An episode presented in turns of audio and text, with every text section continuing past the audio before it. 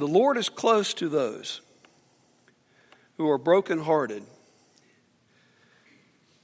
He saves those that are crushed in spirit.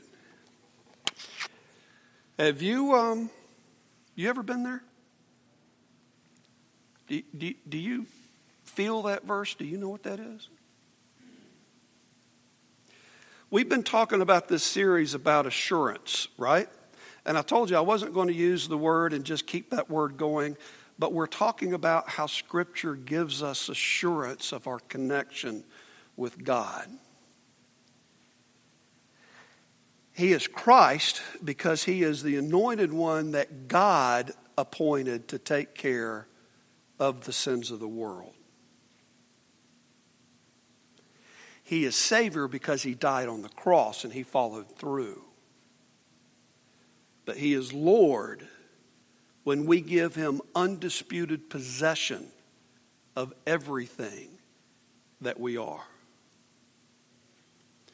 In thinking about this sermon over the last couple of weeks, I was reminded of a, of a chorus that you may not know. I remember this from when I was a kid. Some of you may remember it, some of you don't. You don't know it. You don't have to sing through the first time, just, just sort of, you know, listen. But we're going to sing it through two, maybe three times. He is Lord. He is Lord. He is Lord. He has risen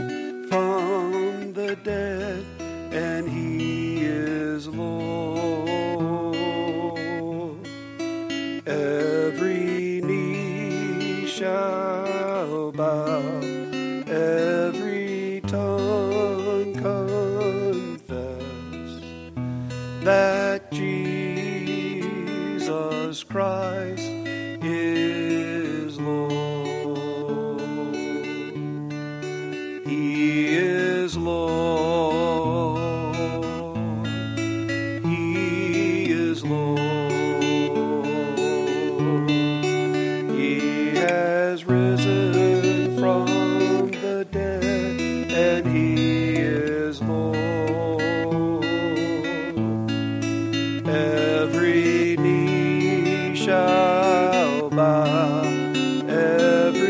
Christ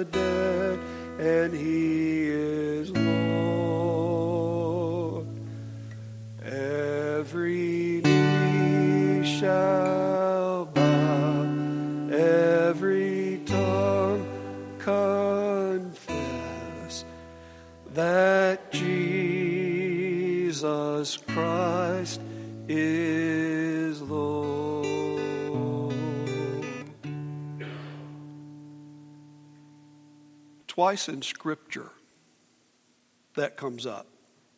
The first time is Isaiah 45 23, where God says, There will come a point where every knee shall bow and every tongue confess. And then we have Paul in Philippians 2 10 and 11 that says the same thing. At the name of Jesus, at his feet, Everyone will bow. And the way I read it, that's everybody, even those who deny him in this world. There will come a day when all of us will meet our Maker and we will know truth. And if you think about it, that's the the proper response when we come into the Lord's presence, isn't it? That we follow our knees and we worship. Imagine this morning what it would be like when you get to fall on your knees in his presence. There was a woman who got that privilege to worship at Jesus' feet. There's a little story written about her there in Luke 7, starting about verse 36. Somehow she had heard that Jesus was going to be at the home of Simon the Pharisee for a banquet. And she thought to herself, if I go over there, maybe I can see him. Knowing the custom of presenting a gift to a visiting dignitary, perhaps even thinking that her gift might somehow win her an audience with him, she went to her cabinet and she pulled out a gift fit for a king a light colored stone jar containing perfume. The Pharisee's house wasn't very far. And as she walked in that direction, I can imagine that so many thoughts were going through her head. Could he be the one? She had heard of the many things, the many healings, the many miracles. In fact, just a couple of days earlier, he had raised a dead man from his funeral pyre back to life in the town of Nain. Certainly, he could be, but is he Messiah? And would he even recognize her presence?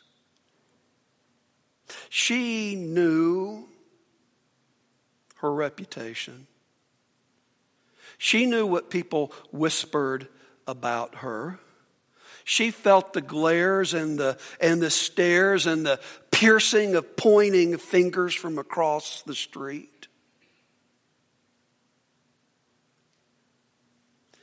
She knew she was far from God. Everyone knew that she was sinful.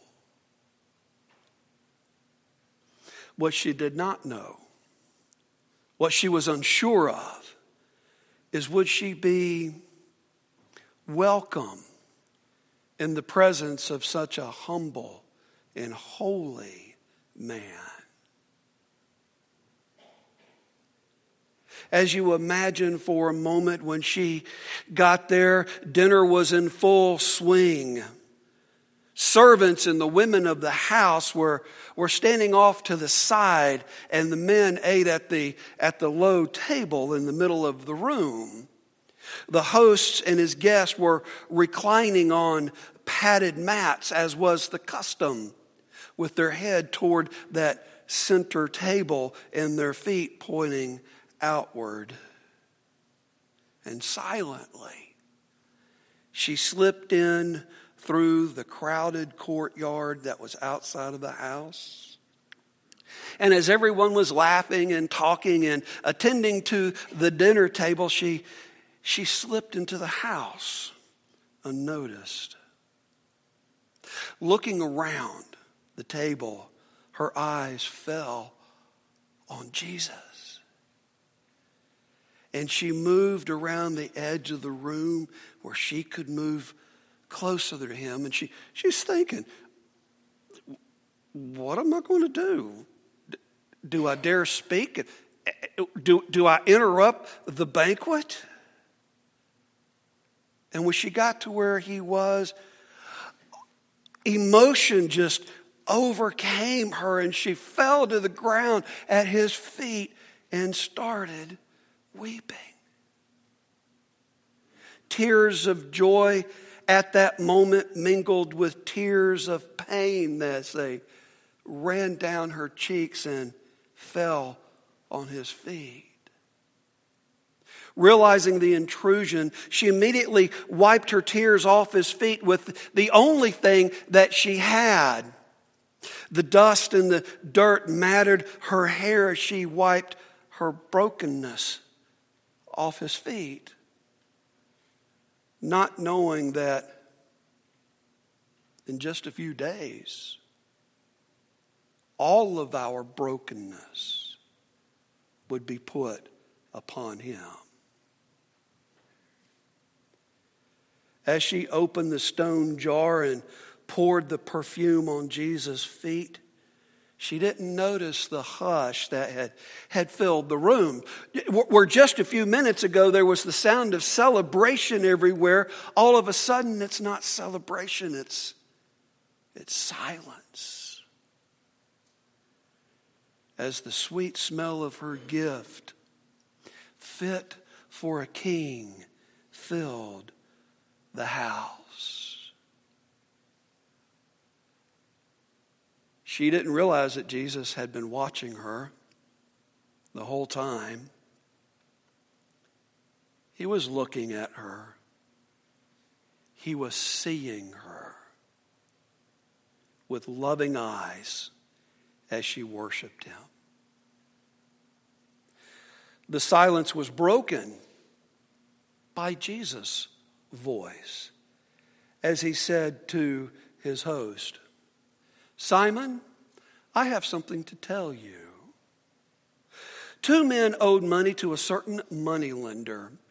One owed him 500 days' wages and the other 50. Neither of them had the money to pay him back, so he canceled the debt of both. Now, which one of them would love him more? And the Pharisee replied, I suppose the one who had the bigger debt canceled. And Jesus agreed with him. And he turned to the broken woman at his feet and he said, Your sins are forgiven. Your faith has saved you. Go in peace. Now, I ask you, friends, isn't that what we all want?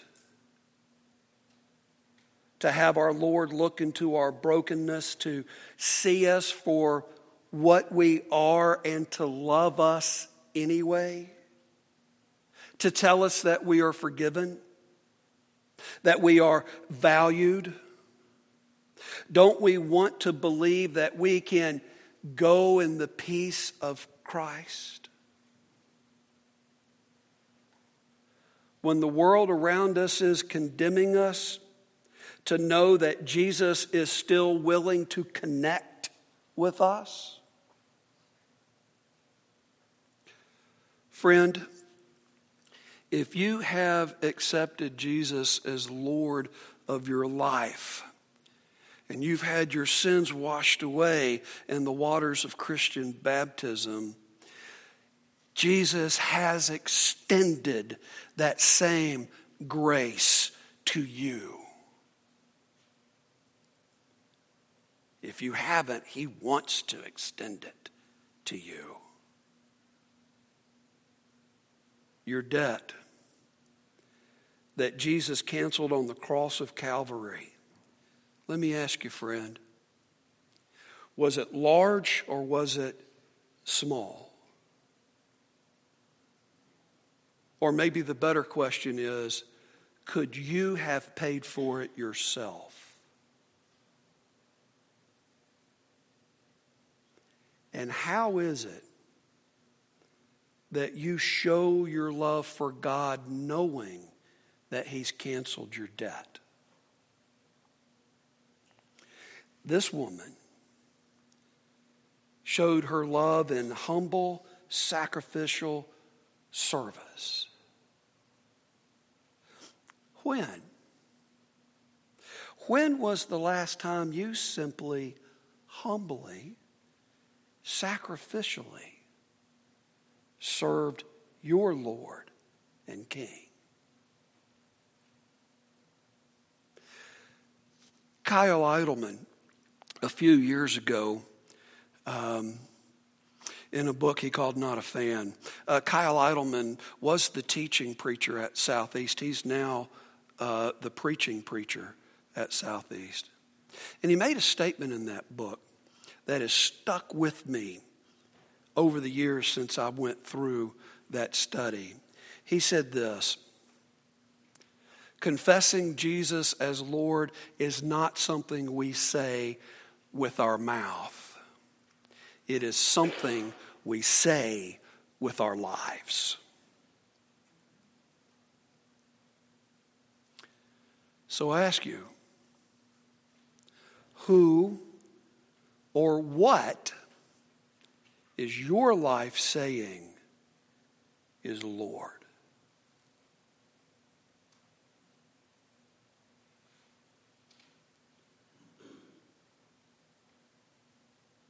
Father God,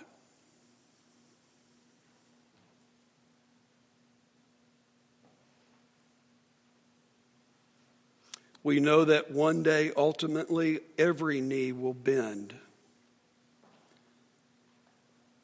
It'll either bend in, in worship or it will bend in defiance. Father, we know that our world is always full of those who will live as though you don't exist. And we know, Father, that your people are constantly looking towards truth and looking towards the day when we can see your face.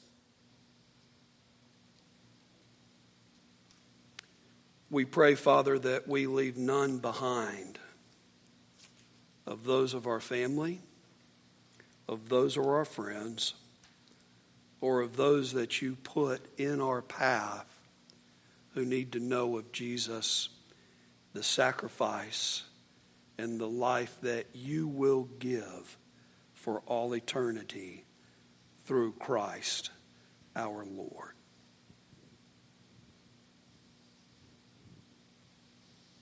As we give you these moments, Father, may we commit to your mission. And it's in Jesus' name we pray. Amen.